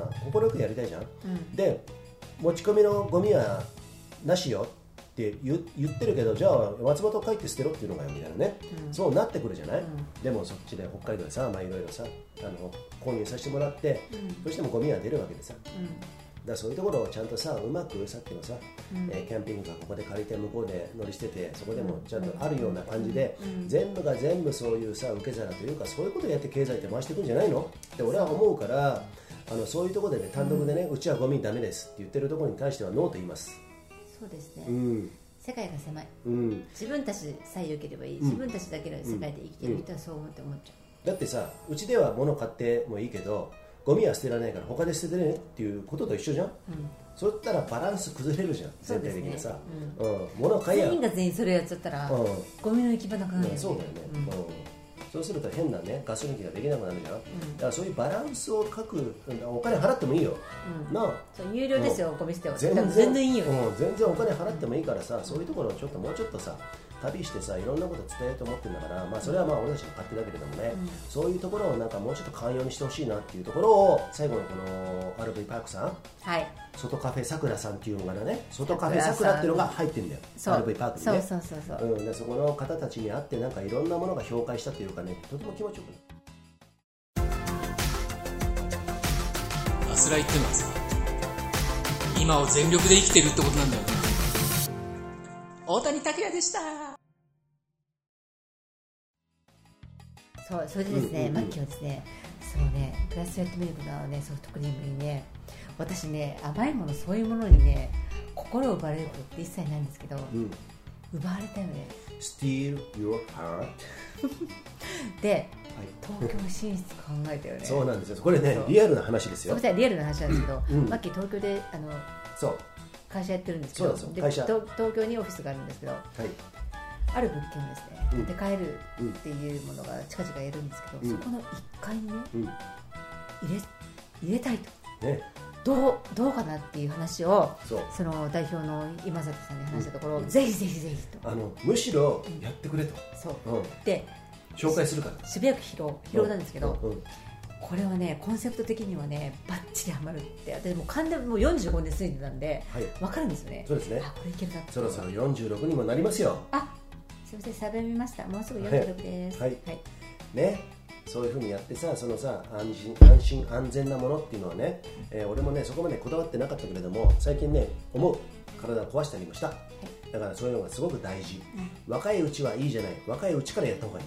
そうん、そういうことはね、この日本はそのぐらい異質ですからね。そういうね添加物とかね。添加物まみれですよ。そう予防なんとか予防しか、うん。なんかそういうものが遅れ遅れすぎ。そう、うん。今回僕はね最後、えー、待望のウニまみれになりましたけれども。ウニまみれどうでしたか？ウニまみれ良かったですよ。その前に日本は添加物まみれ。そうです。ね。そんな風になりましたからそこら辺はねこのマッキーがね、えー、グラスフェット100%の、えー牛乳を使ったソフトクリーム。あの機械も教えてもらったよ。このそう今里さんにね、はい。うん、だそういうのをやって、えーみんなにねいいソフトクリーム美味しいし。いものねちょっと特殊な機械がね、うんうん。必要なんですけども。そうそうそう、まあ、投資が必要だよね。投資がね、うん。かなり必要なんですけど、でもねそれには変えられないぐらいな美味しさ、そこにジェット藤崎さんのモナカかなんか添えちゃう？そう。ジェットさんのね道産北海道産100% 100%の？の持ち込みね、ま、あの混ざり物ない。それだけしか使ってないの。原材料。でそれで作ったコーン。うん。ソフトクリームコーン。そ俺めちゃめちゃ美味しいって食べさせたいなみんなに。うちょっとコスト上がってもいいよ。全然いいよ。エンブレイスと一緒だよ。コスト上がるんだよいいものはさ。安全なんですよ。安全で美味しいの、うん。でそれで作ったコーンにそのソフトクリームが最高だよね。最高だよ。そうそれやりたいんですそうよいう輪をつなげていく、ん。そうやってさあの業を営む、えーそういうこともさ。今のさうん。話全部さ縁だよ。そうだよ。私たちが動いたからうん。生まれた縁、そういうこと。これがね皆さんにねどうでも感じてほしい。そう。あのうまくいかねえな俺の人生私に何とかって思ってないで、まず動こうよ。うん、そういうことだでよね。動いて変えていこうっていうふうに感じました、そうだねまあね今日ねなかなかまた、えー北海道のねバントリップ。はい。総集編？はいそうということでねはい。松本に帰って、えー語っておりますけれども、はい。最後ちょっとまとめようか。そうですね。ゆちさん今回、はい。どういう交通手段で来ましたか交通手段で交通手段ちょっとごめん、えー噛んだところで,、はいで振ったところで申し訳ないんだけど、はいマッキートイレ行きますはいえー、と交通手段ね私がちょっとねご説明するんですけれどもまずこの松本からですね、えー新潟港ってあるんですよね新潟港まで、えー約ね200何十300キロないかな、えーそのぐらい移動しましてそこからフェリーに乗りましてですね日本海新日本海フェリーっていうのに乗りまして、えー小樽港北海道のね道央っていうんですか、えー中央にあります、えー小樽港に着いてそこからバンでねいよいよ北海道の旅が始まったというね、えー経緯があるんですけれども、まあ、今回はですね、まあ、あのノーアイデアで行ったんですよ。もう本当にねジェットさんの、えーアテンドで羊蹄山ないしは、えー大雪山のねちょっとね、え北の方に北ないしは、えー東かな？北東なんですかね？大雪山旭岳っていうのがあるんですけどもね。北海道の最高峰ですよ。そこに、えースキーも行くっていうさそういうご提案もいただいたんですけどもあんまり詰め込みすぎるとちょっとね私的に結構私個人的に結構ねきついっていうのがあったんでそこはちょっとゆったり構えていきたいなっていうのがあったんでその大雪山をなくして羊蹄山ね札幌から南下して羊蹄山っていうね、え、蝦夷富士っていうのがあるんですけどもそっちの方に行ったんですけども。ただね初日にねそのジェットさんのアドバイスで道東北海道の東側のもっと先に行くとね釧路とかそうだな。えっと、知床？知床とかさ北方領土のある方？その手前ぐらいの、えー、支笏湖じゃねえあの阿寒湖？阿寒湖まで行ってねそこででも、えー2泊3日ぐらいして楽しんできたんですよね、うん。まあ、そういう経緯がありました。それで最後、えー千歳経由で、えー、羊蹄山。ないしは支笏湖、えーそちらの方で3泊4日ぐらいしたかな2泊3日ぐらいかな。そうです。えーそれで最後その RV パークさん札幌のね、はい。はいえー南区に南にある RV パークさん経由で小樽に戻ってそこから船で帰ってきたと、そうです。えーそういうのがね今回の天末なんですけどもね。はい。はい、えーそういったところで、えー、と今お話ししましたけれども、はい。大体お話ししましたね。ありがとうございます、はい。マッキーのトイレ休憩中に 申し訳ないですね。でね、はい。あの念願のウニ。はいウニさ小樽で最初食べてさ、うん。でジェットさんのアドバイスで、はい。ウニもえっ、となんだっけなんかいろんなものが混ぜられてるものとああのね塩水につけて明晩明晩明晩につけてあるものっていうのは、まあ、ほぼほぼねうん。つけてあるんですよ。あの色が変わらないようにね、うん。そういう意味で。でも小樽に行って初めてうん。塩水水塩水うん。塩水ウニっていうのスーパーでも売ってたのね。そうなんですよ。マックスベルでも売ってたんですけどそうそうそうそう。それを食べてねお、うん。マッキーは、うん。あこんなに美味しいんだね。うん。明晩漬けだったのかな、うん。ずっと今まで食べたのがね、うんでそれを教えてもらって、今度その柿崎商店、うん。柿崎商店。あのー、余市。余市。そう、うん。でシャコタンのね、シャコタンシャコタン半島の根元つけ根かなね、ううん。んで食べて食べたんですよはいはい。ウニはい。うんウニ丼一杯3750円うん、およく覚えてるね。そうですよ。はうん。い美味しかったですよ。バフンウニね。バフンですね。赤ウニって言われてたね。あそうか。うん。赤ウニと、白ウニ。白ウニ。が紫ウニね。あそうか、うんうん。だからバフンウニは多分初めて食べたんじゃないのかな。おう。うん。まあ、それに明晩が混ざってたかどうかはちょっと分かんないけれども、うん食べ応えがあってやっぱ美味しかったですよ。うんうん。ウニまみれになりましたね。口の中がウニまみれ二番目になった。そう。よかったですね。そうですね。そうですね。その時もマッキーはやっぱちゃ大変な仕事あの仕事の話してましたけれどもね。そうなの、もう本当大変なくてね、うん。もう食べてきしなかったよね美味しいものね、うんマキは海鮮丼頼んだんですけど、うん。もうね仕事うん。思っだよね、まあいいやそういう時期だ、はいはいそういう時期だしさ。もう本当にマッキーがよく頑張ってますよ、頑張ります。でまあソフトクリーム食べたでしょ、はい。まあ、ギターの話もさっきしました、はい。で札幌クラシックは今回飲みすぎて飲み飽きた。だから今度はね瓶のクラシックあったら瓶の飲みたいね。あそうだね、うん。ああればね、うん、はい。あとさ、うん。フェリーなんかどうだった？マキね。フェリー今回あんなに大きい、はい。ラベンダうん。ー、えー、とラベンダー号？ラベンダー号、うん。えー、と新潟港から小樽までのつないでいる、まあ、16時間ぐらいの、はい。えー、とフェリーなんですけど、うん。ラベンダー快適だった。快適だったね。大浴場もあるしね。フィットネスもあったり。大浴場で。大浴場ですか？でも一回も入んなかったよね。あそうですね。え実は入んなかったんで、はい。入れ入れなかったんですけど。今サンドイッチマンのコントの真似したんですけどね。はい。すいません まあまあそんなんで、い。まあ、あのかあのね船って、うんうん。私ほら釣り昔やってたのでえらい釣れる。揺れる揺れるっていう、ね、松方弘樹とねマグロ。ね。松方弘樹さんと一緒に行ってませんけどうですかまあまあはいあの同じ船長さんに行ったことありまけどねまあなんかそうなんですごいえらい揺れるっていうね、うんうんうん。でもあんな大きいさ、何部屋もさうん。うんあの何そうだね。えっ、とツインルームがいっぱいうん。配置してるようなさ、何階建てのってないから、うん全然揺れないし快適なんだ快適だよね。まだ明るいうちにさその船のねデッキ行って一番先端のとこ行ってさ「I'm king of the world」って言ったもんね思わずね。デカプリオ。言ったっけ？言ってないね。だよね。言ってない ですね。飲んだくれて。でもしなかったね。そうベッキーにね。でもしなかったですけれども。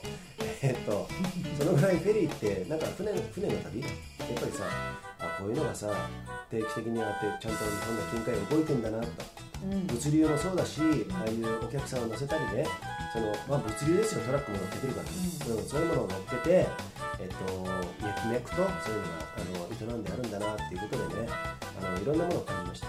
今回ね。W i f i 繋がんないしな。そうだね、うあの効率化を重視するこのファスナイコンビ。んうん。かなり気が短くてせっかちなんですけどね。マッキーはね特にですね時間がものすごく大事と思うお金より大事と思ってるタイプで、はい。でも松本からさ、はい。北海道まで飛行機で1時間半でしょ？そうでしょ。モビーを 連れて行くっていうことではい。16時間かけて行ったわけですよ、帰りは13時間とか10時間。16時間。帰り帰りも16時間。帰りも16帰り16時間。走って計算してごらんあそうかそうか。あそうしてみた。うんで16時間なんですけどもうさ今はね、はい。その時間を長い短いで自分の価値を測らないようにした、うん16時間かかっても、うん。これだけのんびりこのなんていうのかなうん。自分の中でうん。豊かな時間が送れれば、はい。別にいいじゃない。うん。したよね、うん。1時間半でそこまで移動できるのはそう絶対そっちって今までだったら思ったんだけどなるほど。うん。うん。効率よくあとのうん14時間半はもっと他に使えるんじゃない？かなるほどね。と思ってたけども、うんうん。そうじゃないだろう、うん。っていうのが今回感じた、おう。うん、そっか。えそれはさどういうとこから感じたの？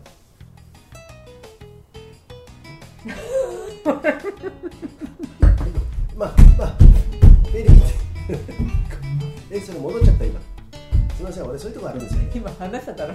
あそうかそうか。分かった。えっ、と後から聞くわ俺。あの編集しながらね。聞くわ。まあそういうことでえっ、と、えー感じましたよね。はい。でまああのそうだよな。北海道小樽でお腹の皮を焼いている Z こと藤崎です。里山、藪山をマイクロターンのできる PC ショット、最高。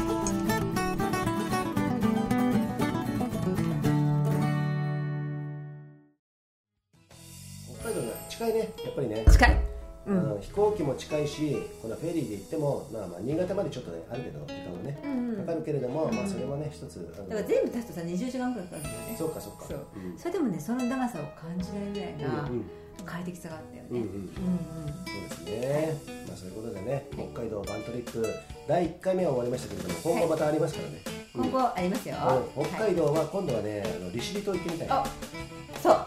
ちょっとね、次約束したいんですよ。利尻島に行って BC ショートとあと大雪大切ね。山あ大雪山、うんうん。はい。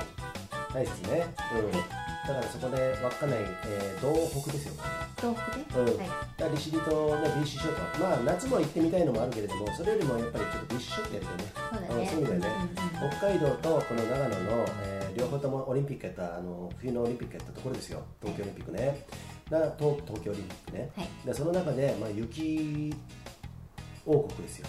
雪山王国といいますかね、えーそこをあ両方でつないでるわけなんですけれども、はい。やっぱこっちのまた気象条件でねあの採用とかと雪質も全部違いますしね、そこはもう北海道のところに、えー行ったらそこの地元の方にねアテンドしていただいてね、そこを堪能して時にやられて、はい。えーそんなことをねやりながらですね、はい。生の声をですね、このファーストライから伝えていきたいなと、えーそういうふうに思ってますんでそういう意味ではね仲間が徐々に増えてね今回の石ちゃんにしても嬉しいね、ジングルもね撮ってもらってそうジンねグルもね、あのパパッと撮ってもらってね、はい。面白かったのがその石ちゃんとジェットさんの対比ねジングルのね、石ちゃんはこういう感じで喋れませんか？って分かりました？ちょっとアレンジしてそしたら10秒ぐらいで用意してね。一発撮りで OK そうそうそう。でじあの一方ジェットさんはね1回目あの初日にやった時にちょっとね思い浮かべないからねじゃあ次のあの翌週やりましょうかっつって、うんうん。翌週やった時も、えっと、これで撮りましょうかっつったらじゃあ次の道の駅まで考えておきますって言って移動したじゃん。道の駅までめちゃくちゃ遠い。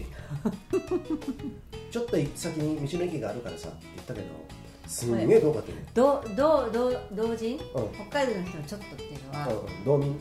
道民？ん。道民の人のちょっとっていうのは俺たちの長野県民よりもうんうん長い。さらに長いですよ。東京の人よりも、から見たらもうそうだね。えらい長いよね。山手線一周ぐらいあるよ、うん。あの新宿から恵比寿ぐらいじゃないよね。あのとんでもない。あの山手線一周ぐらいある。でもね私はねあの楽しかった。はい、あのそれだけさ、うん。パスライのジングルって、うん、ちゃんと挑まなきゃいけない。ちゃんと考えなきゃいけないと思ってくれてる証拠でしょ、そうですよ。だからそれが嬉しかったよね、うん。うん。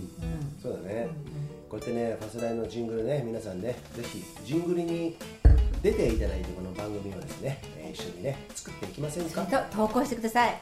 投稿ね、まあ、ジェットさんが一番初めにしてくれるのかもしれないけれどもそのジェットさんよりも先にですね先駆けて誰か投稿してくれる方山の話題何でもいいですよ。こんなことがあったんだよ。俺ムカついてんだよ。こんな方が嬉しかった。喜怒哀楽何でもいいですよ。山じゃなくてもいいの？山じゃなくてもいいよ。あの地元の話題でも何でもいいよね、うんうんうん。そういう意味だよね、うんぜひぜひ投稿してうんください、なぜならまだ全然来てないから。はい、えーそういうとこありますんで。はい、はい。えコメントもね。ーうん、コメントね、よろしくお願いします、はい。合わせてお願いいたしますね、はい。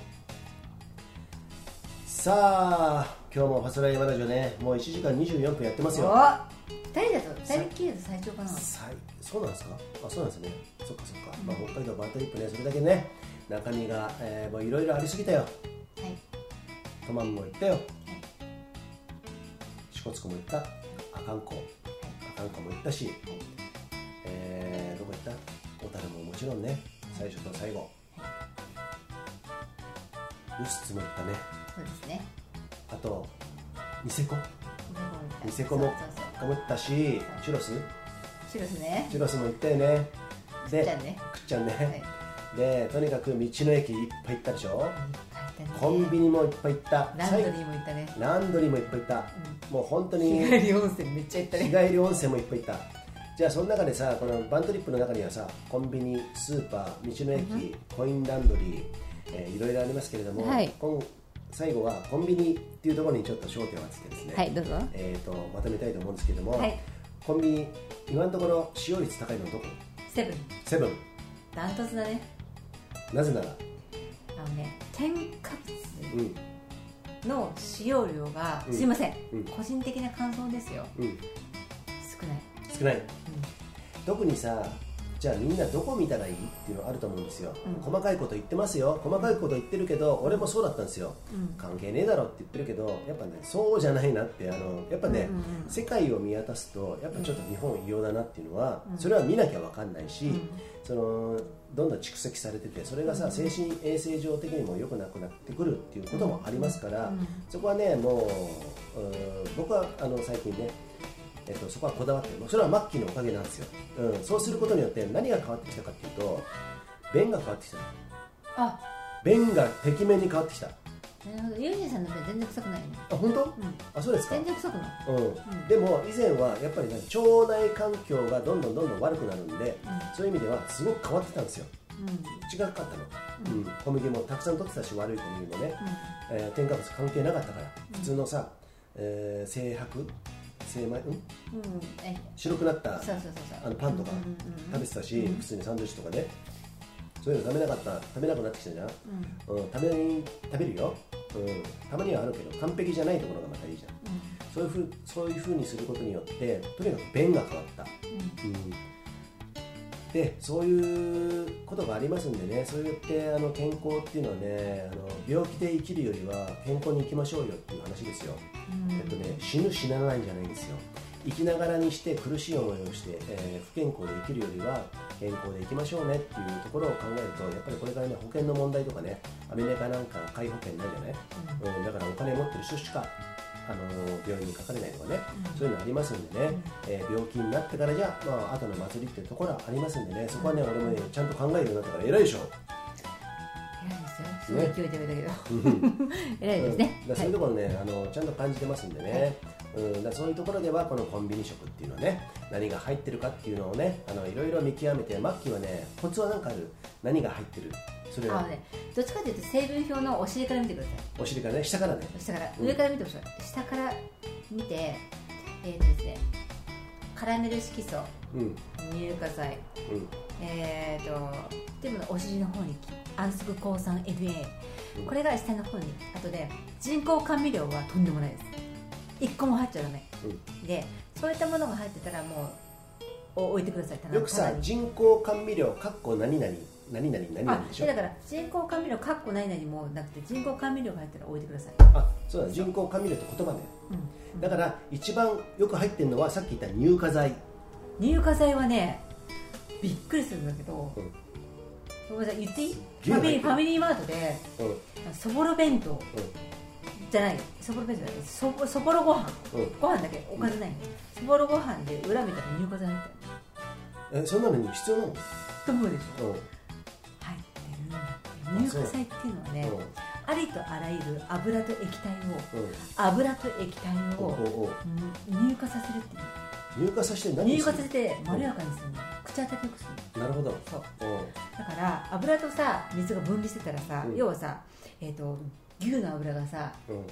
冷えて固まって浮いてきてさあのすき焼きとかなんとかあるじゃん。なるほど。だってうわーってなるでしょみんな。口当たり悪くて、うんあれがなくなるで結果長く？だから冷えても何してもそうか。口当たりが良くなる。あーなるほどでね乳化剤が何がいけない？なそれの何がいけない？うん。あのね腸にうん穴を開けるんですよ。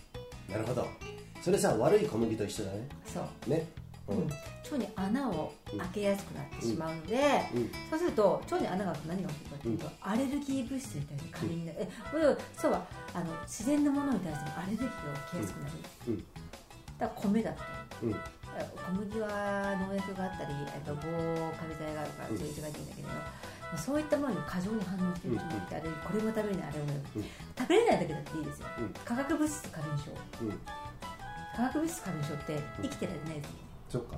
もうこの世の中化学物質だけが漂ってる、うん漂ってるので、もうね全室締め切って、うん。アルミ箔で壁を覆って自分の服も全部それにしないと生きていけない、もうそれは死ねってことですよ。あそういうこと。そういうふうになってきちゃう、だから、うん、絶対に取っちゃいああ取ったらまずいかなっていうふうに思うんですよ、食べ物はね、うんでねこれね俺はちょっとそれと正反対のところで生きてきたんだけれどもそこに対してねえっとねそんなこと言ったらさ食うもんねえじゃんって一瞬も思ってたのね昔はね。だけど違うんですよ。意外と日本はそこに対して特殊なんですよ。ね。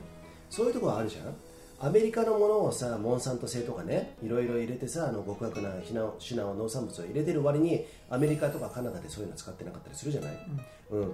じゃあ何なんだよっていうと俺は食わないけどお前ら食うよ。そうそうそう。そういうことなんですよ、それはねちゃんとねあの見識をちょっと広げてあの日本の新聞読んでたらじゃ分かんないですよ。だってみんなそういうところはあのーえっとつながってますからね。つながってるっていうか、まあ、そういうものなんですよ。スポンサードとかね、えーもっと言うとあ日本はそういう意味で傀儡国家になってますんでそういうところがあるからもうそれはしょうがない。それはちゃんと歴史をちゃんと学べば分かってくるんですよ。教科書は分かんないですよ。学校のね、うん、だからそういうところを学んでるとああなるほどなって日本っていうのはある種賃貸実験されてんだなと、あのアヒルの宣伝のがん保険とかね、そういうことはそれはいいよ。一方でいいのかもしれないけどもそういうことやってマッチポンプみたいなのが生まれてんだよね。あなたたちがんになりなさい。それでこの保険使いなさい。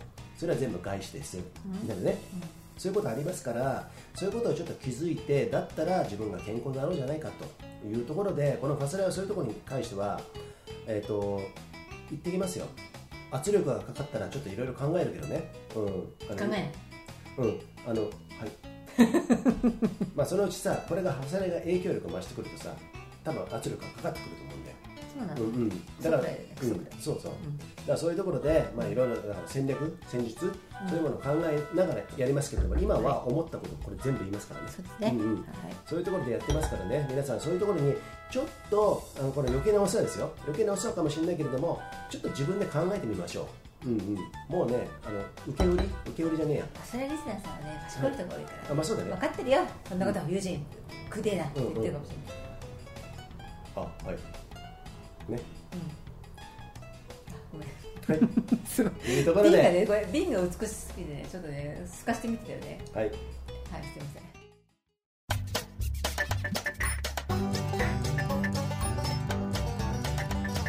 ブルケツおじさんころで、はい。ちょっとさ山ラジオ。キャップリブ止まりませんけれども、88回。はい、えーこの辺で今日はよろしいでしょうか？はい。まだね、図らずも、えー1時間33分今超えたところですけれども、どうしますこれ？長い。1時間33分ってことはさ、編集に少なくとも1時間33分はかかるんですよ。すいませんね。ね。本当にね全部ねゆうてぃさんにさせてもらさせてそんなところで別に自分は同情を買ってるわけでもなんでもないですし。申し訳。ない。マッキー何もやってないんで、うん。はい。いやじゃああのいいんですよ、これちゃんとねあの役割分担ありますんでね、そこら辺はね、はい。僕はとにかく編集してなんぼですから、聞いてる皆さんも大変だと思いますが。あははい。い、はい、あの分割して聞いてもいいんでね、はい。ぜひとも、えーフォローしてください、そして必ずグッドボタン、よかったら押してくださいね。よろしくお願いします、ね。それとはい、え先ほどもお話ししましたが投稿。投稿、フェイスブックではなくてですね「はい。ファスライヤマラジオ」のホームページそなんですけどもホームページね。それとリクエストっていうところをクリックしてもらうと,、う、はい、えー、と意見入れるようになっているので、はい、ぜひぜひ。山の話題、さないしは暮らしの話題、はいえー何でもいいですよ。うん取り上げてほしいなと思うのね、はい。このファスライヤマラ、はい。ファスライのうんコンビに、うん。こうなんかいろいろ言ってほしいなとかね、はい。そういったものでもいいんですけれども、うん、それによって皆さんがまた反応していただいてそれに対してあの深掘りしていくとかね話題を広げていくとかね、はい。そういうことをやれればいいじゃん、そうですね、うんうん。はい。うん。まあ、そういうふうに思いますんでね。ネタはありますよ。そんなのなくてもネタはありますよ。そう。あ私ね。これ今回1時間34分今話してるんですけど、うんうんこれ切るじゃないですか、うん。この後もうずーっとじゃあねお疲れっていうまで、うん。永遠にこの後話してるんですそうなんですよ。これで話が尽きてるわけじゃなくてじゃあお疲れってブダーってなって、もうその後喋れないとかいう、あの芸人コンビと違って、うんうん。その後もうずーっと喋ってるんだよ。そうね。だから毎日でも本当は発信できるんだ俺は生きてれば発信あのネタはあると思ってるんだけども、うん。ただその編集とかの時間を考えるとねなかなかね違う違う違うそんなことは言わなくていいんですよ、いいですこれ内情話してどうすんだよこれ。いいですだからそういうあの、ね、事情はありますけれども、はい。あのでもねそうやってね皆さんの、ね、意見とかそういうものを一緒に取り入れて、はい。あこうなんだねっていうことでさ、あの情報情報というかさ、思いをシェアするそれがいいよね。話題をシェアする。大事、うん。それによって双方にとってまた新たなさあの幅が増えるわけじゃない？そうそう。それがまたいいよね、うん。こういうのってね、うん。私も。的にねれなれれば嬉しいですういうことです、はい。えーということで私もね山の番組動画とかねいろいろや動画番組とかやってますけれどもこのファスライさらに可能性とてもね満ち満ち溢れてるっていうことでね、はい。えー北海道でウニまみれになってきたこの友人がね、えー最後はそういうふうに言って、今日は締めたいと思いますけれども、マッキーいいですか？いいですよ。言い残したことないですか？ないですよはい、ということで、えーファスライヤマラジオのホームページね、ぜひとも検索していただいて、はい。そこにすべて、えー今までの番組網羅されてますんでね、はい。そこから聞いていただきたいと思います。はい。で、お好きなプラットフォーム、 Himalaya、ポッドキャスト、アンカー、スポティファイはい、そこ、あのーもしそこまでね、選んでいただけるんであれば、そこのお好きなところから選んで登録していただければ、はい。アップしたらね、えー最新のやつが聞けると思いますのでね、はいたまに1日遅れることもありますけれども、そうですけれども。そこはね、えージェットさんに指摘されましたけれども、そこはね、ごそ愛嬌。ご愛嬌ということで。ご愛嬌ということで、はい。ということで皆さんよろしいでしょうか？よろしいでしょうか。はい、これにて北海道バントリップ2021年、はい。今日今回でね、えー今日でね締めたいと思います。はい。皆さんはい。良い一日をお過ごしください。では See ya! See ya!